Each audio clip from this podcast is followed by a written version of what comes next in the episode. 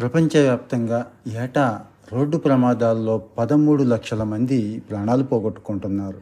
ఇందులో ఐదు కోట్ల మంది క్షతగాత్రులవుతున్నారు. వీటి మీద ఇటీవల ఐక్యరాజ్యసమితి సెక్రటరీ జనరల్ ఆంటోనియో గుటెరస్ తీవ్రమైన ఆవేదన వ్యక్తం చేశాడు. ప్రపంచవ్యాప్తంగా సగటున ఇరవై నాలుగు సెకండ్లకు ఒక వ్యక్తిని రోడ్డు బలి తీసుకుంటుంది అంటే పరిస్థితి ఎంత తీవ్రంగా ఉందో అర్థం చేసుకోవాలి.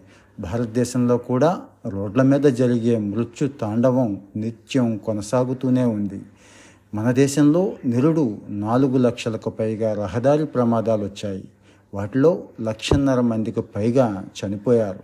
దాదాపు నాలుగు లక్షల మంది గాయాల పాలయ్యారు. రహదారి ప్రమాదాల్లో అధికంగా యువత ప్రాణాలు కోల్పోవటం చాలా బాధ కలిగిస్తోంది. బాధితుల్లో అధిక శాతం ద్విచక్ర వాహనం నడిపేవాళ్లే. నిరుడు మొత్తం రోడ్డు ప్రమాద మృతుల్లో వీళ్ల శాతం నలభై నాలుగు పాయింట్ ఐదు అని ఎన్సీఆర్బీ లెక్కలు చెప్తున్నాయి. ఆంధ్రప్రదేశ్లో గతేడాది రోడ్డు ప్రమాదాల్లో ఎనిమిది వేల నూట ఎనభై ఆరు మంది చనిపోయారు. రెండు వేల ఇరవైతో పోలిస్తే మరణాల సంఖ్య పద్నాలుగు శాతం పెరిగింది. తెలంగాణలో ఏడు వేల ఐదు వందల యాభై ఏడు మంది చనిపోగా భారతదేశంలో రోడ్డు ప్రమాద మృతుల్లో డెబ్బై శాతం పద్దెనిమిది నుంచి నలభై ఐదు సంవత్సరాల లోపు వయసు వాళ్లే. ఈ విషయాన్ని కేంద్ర రవాణా శాఖ మంత్రి చాలాసార్లు ప్రస్తావించారు. ప్రభుత్వాలు రహదారి భద్రత మీద ప్రజలకు అవగాహన కల్పించి ప్రమాదాల నివారణకు పటిష్టమైన చర్యలు తీసుకోవడం తప్పనిసరి అని కూడా ఆయన చెప్తున్నారు. రెండు వేల ఇరవై ఐదు నాటికి రోడ్డు ప్రమాదాలను యాభై శాతానికి, రెండు వేల ముప్పై నాటికి పూర్తిగా తగ్గించాలనే లక్ష్యంతో కేంద్రం ముందుకెడుతోంది.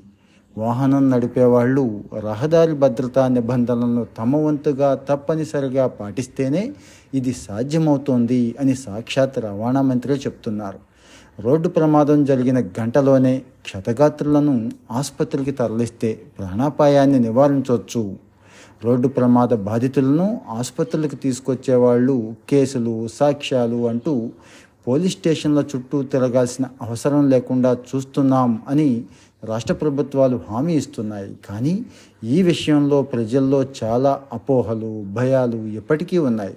అందుకే చాలామంది రోడ్డు ప్రమాద బాధితులకు సాయం చేసే విషయంలో వెనకడుగు వేస్తున్నారు. దీన్ని నివారించేలా రోడ్డు ప్రమాద బాధితులను తక్షణం సమీప ఆసుపత్రులకు తీసుకొచ్చే వారికి రెండు వేల రూపాయల ప్రోత్సాహకాన్ని ఇవ్వాలి అని జార్ఖండ్ ప్రభుత్వం నిర్ణయించింది. ప్రభుత్వ ఉద్యోగులు, ప్రజాప్రతినిధులకు బాధితులను ఆదుకునే బాధ్యతను అప్పగించింది. తమిళనాడు సర్కార్ అయితే ప్రమాద స్థలానికి పదమూడు నిమిషాల్లోనే అంబులెన్స్ను పంపి క్షతగాత్రులకు మెరుగైన చికిత్స సకాలంలో అందేలా చూస్తోంది.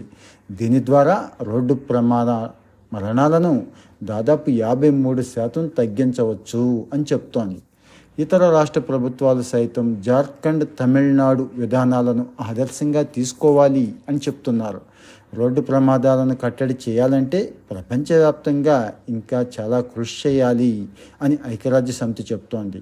ప్రపంచవ్యాప్తంగా రోడ్డు ప్రమాద మృతుల్లో ప్రతి పది మందిలో తొమ్మిది మంది అల్పాదాయ దేశాల వాళ్లే అని ఆయన చెప్తున్నారు. ప్రపంచవ్యాప్తంగా రోడ్లను సురక్షితంగా మార్చేందుకు ఐక్యరాజ్య సమితి రహదారి భద్రత నిధికి ఆర్థిక సహకారం, సాంకేతిక సాయం అందించేందుకు ప్రపంచ దేశాలు తమ వంతు తోడ్పాటును అందించాలి అని చెప్తున్నారు. ప్రమాదాలకు ఆస్కారం లేని విధంగా రహదారులను తీర్చిదిద్దడం, వాహన చోదకులంతా సురక్షితులై ఉండేలా చర్యలు తీసుకోవడం మీద పాలకులు గట్టిగా దృష్టి పెట్టాలి. దేశంలో ఇరవై రెండు లక్షల మంది డ్రైవర్ల కొరత ఉందని కేంద్ర రహదారి రవాణా శాఖ లెక్కలు చెప్తున్నాయి. పెద్ద ఎత్తున డ్రైవింగ్ పాఠశాలలు ఏర్పాటు చేసి యువతకు శిక్షణ ఇవ్వాల్సిన అవసరాన్ని ఇవి నొక్కి చెప్తున్నాయి. ఇందుకోసం నైపుణ్యాభివృద్ధి మంత్రిత్వ శాఖతో కలిసి వెనుకబడిన, గిరిజన ప్రభావిత జిల్లాల్లో డ్రైవింగ్ స్కూళ్ల ఏర్పాటుకు చర్యలు తీసుకుంటాం అని కేంద్రం ప్రకటిస్తోంది.